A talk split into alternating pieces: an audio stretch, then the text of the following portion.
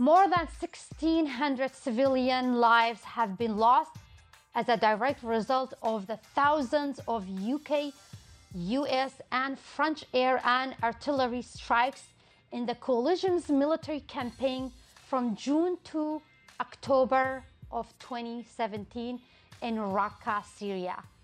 But the coalition forces continue to refuse responsibility.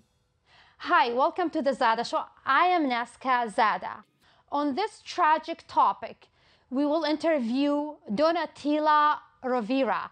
She's the senior crisis response advisor at Amnesty International, investigating war crimes and abuses in conflicts and crises. Welcome to the show. I am really devastated when I saw this um, report this morning, and you probably can tell us a little bit more about the report because you are closely involved with. Then we're going to talk about how uh, the forces, coalition forces, they're not taking responsibilities. But I personally, I don't know. It's, it, I see just 1,600 people in Raqqa. You have to know that's a small area compared to, it's not even in one country, just in 2017 in a small area. Yes, in the space of four months. That is the, the, the duration of the military operation by the coalition forces were four months and one week. And in that period, um, these civilians were killed in a situation where the coalition forces, uh, the countries that carried out these um, strikes, are the best equipped and most well resourced military forces in the world. And therefore, there was a lot that they could and should have done to minimize civilian casualties. We know that it's not always possible to avoid civilian casualties completely, but it certainly there was a lot that the coalition forces could and should have done to minimize civilian harm, and they didn't do that. And now, the 18 months after the military operation finished, they're still refusing to investigate, to admit responsibility, to provide reparation to those who have lost their loved ones, their homes, their livelihood, and everything. Hmm. Uh, before we go to, uh, you know, why they're refusing, which is completely not taking responsibility uh, for their actions, I wanna, I want you to talk to me about how and should have, how could they have stopped or eliminated the lives of those innocent people? It seems like they've been victims uh, you know, civilians really victims in, in the conflict they they trapped in a lot of civilians were unable to escape Raqqa when the military campaign started because the Islamic State group was preventing civilians from leaving. But we all knew that, and we knew that before the military campaign happened. This, the coalition was refusing to admit that there were a lot of civilians still left in Raqqa. It was underestimating the civilian presence in Raqqa and the kind of munitions, the kind of weapons that the coalition chose to use in Raqqa contributed to a very large extent to the very high civilian casualties. For example, US Marines said themselves that they used more artillery in Raqqa than they had ever used at any time, anywhere since the Vietnam War. Wow. This is not something that the US Marines should be proud of because artillery is a weapon that is made for the battlefield. It shouldn't be used in a city around civilians. Mm-hmm. And similarly, with the air delivered munitions, with the aerial bombardments, coalition chose to use very large, uh, wide impact radius uh, bombs that were taking out big buildings um, rather than using more sophisticated, more expensive, and more labor intensive munitions that have a smaller impact radius that still allow the forces to achieve their military objective, but constitute less danger for civilians. Mm. And the same is true of the artillery, which is completely uh, unacceptable to use in, in civilian areas. It's a very cheap type of weapon, but it has a very high cost for civilians. Mm-hmm. Um, and then, do they? I don't know about war zone, like when you investigated that. Do they let the civilians know that there's a military campaign? Will happen in that area? Were they like the civilians informed? But then where do you go if even if you are informed when you are in Syria? Um, I mean, civilians knew when the military campaign started because you know because the bombardment started. Um, people couldn't escape Raqqa. Um, you know, those who were able to pay smugglers to get them out, but um, Otherwise, it was incredibly difficult and very dangerous because ISIS, the Islamic State group, had mined the ex- escape routes. Uh, most people who got out of Raqqa got out through the river. But even on that, coalition forces were bombing the boats on the river. Uh, the general commanding officer of the coalition forces, General Townsend, said, you know, we will bomb every boat that we see on the river. Mm. Again, presuming that every boat on the river was full of fighters mm. and underestimating the fact that the civilians had very few options to leave the city and that their best chance was through the river. And people had to take boats because the coalition had bombed the bridges. So there was no bridges that were um, that were usable anymore. So there was a, a, a, lot that the coalition could and should have done and, and it failed to do that. Mm-hmm. um, let's talk about so coalition had a goal to kill terrorist isis that, that's why they started the campaign. It's obvious. Do they have a number? And do you think that number even close to the civilians, or do they mix civilians' death as if like count them as a, you know, ISIS fighters and all? How how does it work? I I I'm not familiar of like counting when you are in a war zone like that. Um, we haven't seen the coalition giving any specific figures for the number of combatants that they think they they have killed. Um, they have only admitted uh, a small number of the civilian casualties, about 10% of the numbers of civilians that they have killed. And even that 10% overwhelmingly these are cases that Amnesty International and Air Wars have investigated and have submitted to the coalition. So, in a way, we've been doing the job of the coalition because the coalition hasn't been doing its job. So, we've been investigating cases and bringing them to their attention. But really, that's what they should be doing because if they bomb the place, they should be investigating the impact of their bombardments on the civilian population so that they can learn lessons and avoid repeating the same mistake mm-hmm. next time in, in whatever other conflicts their military forces are engaged. And also so that they can then move to the next stage and provide reparation for these families who have been um, affected in such a tragic manner for you know, by this military operation?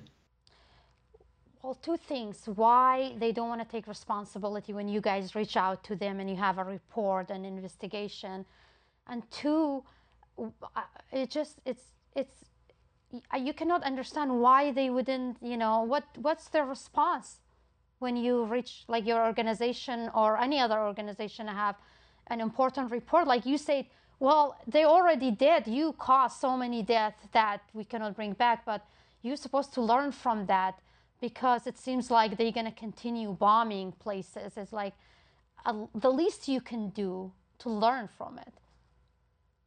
Um, yes, I mean, the coalition did accept responsibility for most of the civilian casualties that we investigated and published last year. That was a small sample uh, we then urged them to investigate, mm-hmm. and they didn't. So I presume that they will accept responsibility for quite a lot of the cases that we have published today. Mm-hmm. Um, but that's not the point. The point is that they should not wait for us to mm-hmm. investigate mm-hmm. in their place.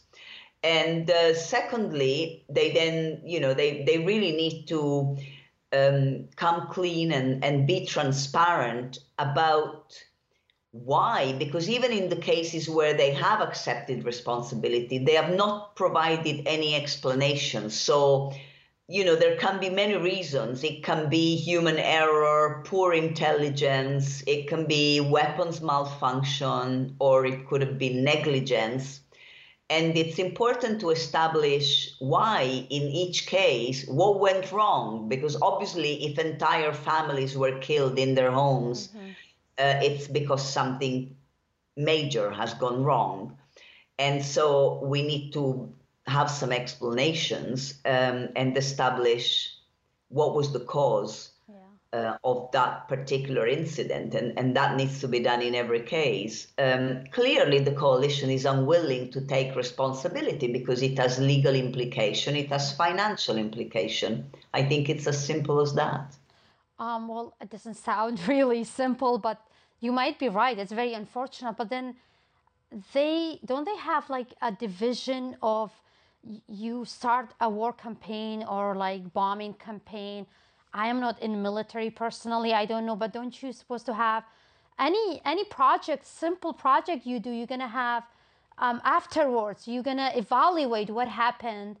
Like I'm surprised. Like I'm in shock that a military campaign like that, coalition like that, don't have department they actually and being some somehow decent or honest with with themselves because you know you're taking lives you have a war you know a campaign like that it's just like beyond my understanding. I don't know but you do that almost every day as part of your job? Um, they do have a department that is supposed to investigate and they say they investigate but for example they don't go on the ground um, i spent a lot of time in Raqqa and interviewed hundreds of people and visited hundreds of uh, coalition strikes. The coalition doesn't do this. They do go to Raqqa because they go and meet with their local military partners, but they do not go and visit the sites that they've bombed and they do not interview the survivors and the witnesses. So there is a problem of, you know, flawed methodology and uh, no proper investment in carrying out proper investigation. Um, so, you know, they do have a department, it just doesn't do a good enough job. Um, and I know you cannot, probably you might not respond to that, but you've been inside Syria. Do you feel like there's certain, because so many people involved in government and groups, it, it's impossible to even think about who's who or know who's who do you think one group is more responsible than another? Is it like the Assad um, government or is it coalition? Is it like, do you, do you have an opinion or you cannot share that opinion? I don't think it's about opinion, and and you know, I mean, I'm an investigator, mm-hmm. so I don't sort of uh, work with uh, with uh, speculation and opinion. I work with facts, and it is a fact that the Syrian conflict is very multidimensional, multi-layered, and there are many players involved in different parts of Syria. So, uh, in in the case of Raqqa, it's the the party that has been involved in the military campaign has been the coalition against um, the uh, Islamic State groups. In other parts of Syria, it's been Syrian government forces with the support uh, and the active participation of Russia that have been bombing uh, civilians indiscriminately. And at the same time, there have been many uh, local armed groups, not just Islamic State, but Jabhat al-Nusra and many others that have been committing very serious abuses, including war crimes against civilians. So there are many different players uh, that are involved in different parts of Syria. Uh, so it's not it's not a homogeneous situation, mm-hmm. uh, and it, and um, we can say that there are no good guys. There are different degrees of um, of different actors that are committing uh, very serious abuses against civilians uh, including war crimes, and that includes all the, the parties, the armed groups, the Syrian government, the um, Russian government and, and forces that have been participating, the coalition in in um, in the places where they have been uh, uh, carrying out their operations, such Raqqa. Um, the, the the big losers are the civilian population. And I have to agree with that because um, it was like seven years ago at the beginning of the war in Syria. Um, civilians were victims, and we all knew if it continues, this is going to be um, continues that we, we see civilians being the victim. I want to talk about in the U.S. Um, I know you are in UK. The hot topic right now is is ISIS defeated or not? So you talk to Republicans, they're like, ISIS is defeated, we won, it's over, and Trump. And you talk to Democrats, they're like, oh, it's not defeated, ISIS still, you know, still active in so many places, blah, blah. Your opinion, because you've been covering, investigating in the area, and you probably know ISIS more than those people in Washington, D.C. They even just don't know how to pronounce the name. Um, I think it's um, ISIS has been territorially defeated. That is to say that ISIS no longer controls territory as it did um, to a large extent in 2014 15 and less and less since then. Uh, but it did control some territory until very recently. It no longer does. But that doesn't mean that um, members of ISIS, uh, armed members of ISIS, are not around. They are. Uh, how many there are, I don't think anybody knows. But it's, um, but you know, it's that's not gone away. Um, so it's um, it's the the territorial defeat is one thing, and uh, the continued existence of uh, groups is is another. Um, and and those things are coexisting, those two realities. So you know there are still ISIS fighters, and it's not just ISIS. There are many other groups um, which are equally problematic mm-hmm.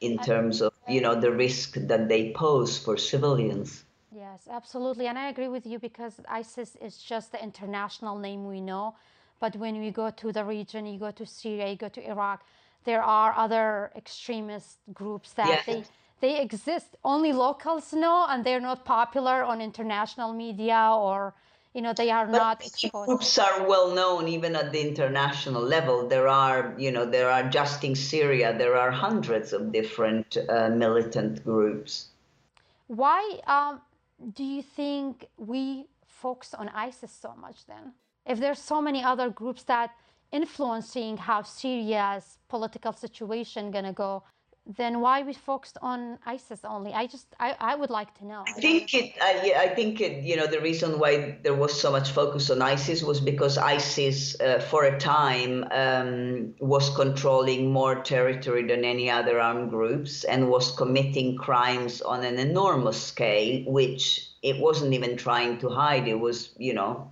very open about the war crimes and crimes against community that it was committing. Um, ISIS was a phenomenon on a very significant scale. So the international focus that was on ISIS is un- completely understandable, of course. Uh, there are also other groups, but ISIS was for a time the group that had most control of territory uh, in the area compared to any other armed group. That is no longer the case, but that was the case for a significant period of time. Mm-hmm. And also, some people forget how ISIS is ideology, like I think you mentioned that, which is so important if you want to deal with it or find solution to extremism. That's something we often forget because the territory doesn't exist doesn't mean the ideology is not there and they're not going to continue in different ways. We've been talking about Raqqa a lot and ISIS. I want you to give us an idea about the rest of Syria. What you've seen, investigated, something that you can share with us. I know you take pictures that when I see, I'm like, oh my God, this is this is you know a country. It's it's it looks completely flattened and lots of the pictures you show us or other journalists inside Syria, it's devastating to even see that picture. And I want to know your experience, even you know how when you are there? Um, I've worked in different parts of Syria. Um, at the moment, um, we have no longer access to most of Syria. Um, the areas that are controlled by the Syrian governments, we have no access uh, at the moment. Uh, and other areas that are controlled by certain rebel groups, we also have no access. So um, I spent time working in Syria uh, some years ago, um, other than the area in the north uh, in Raqqa where I've been working more recently, but in other parts of Syria, it's not been possible to work.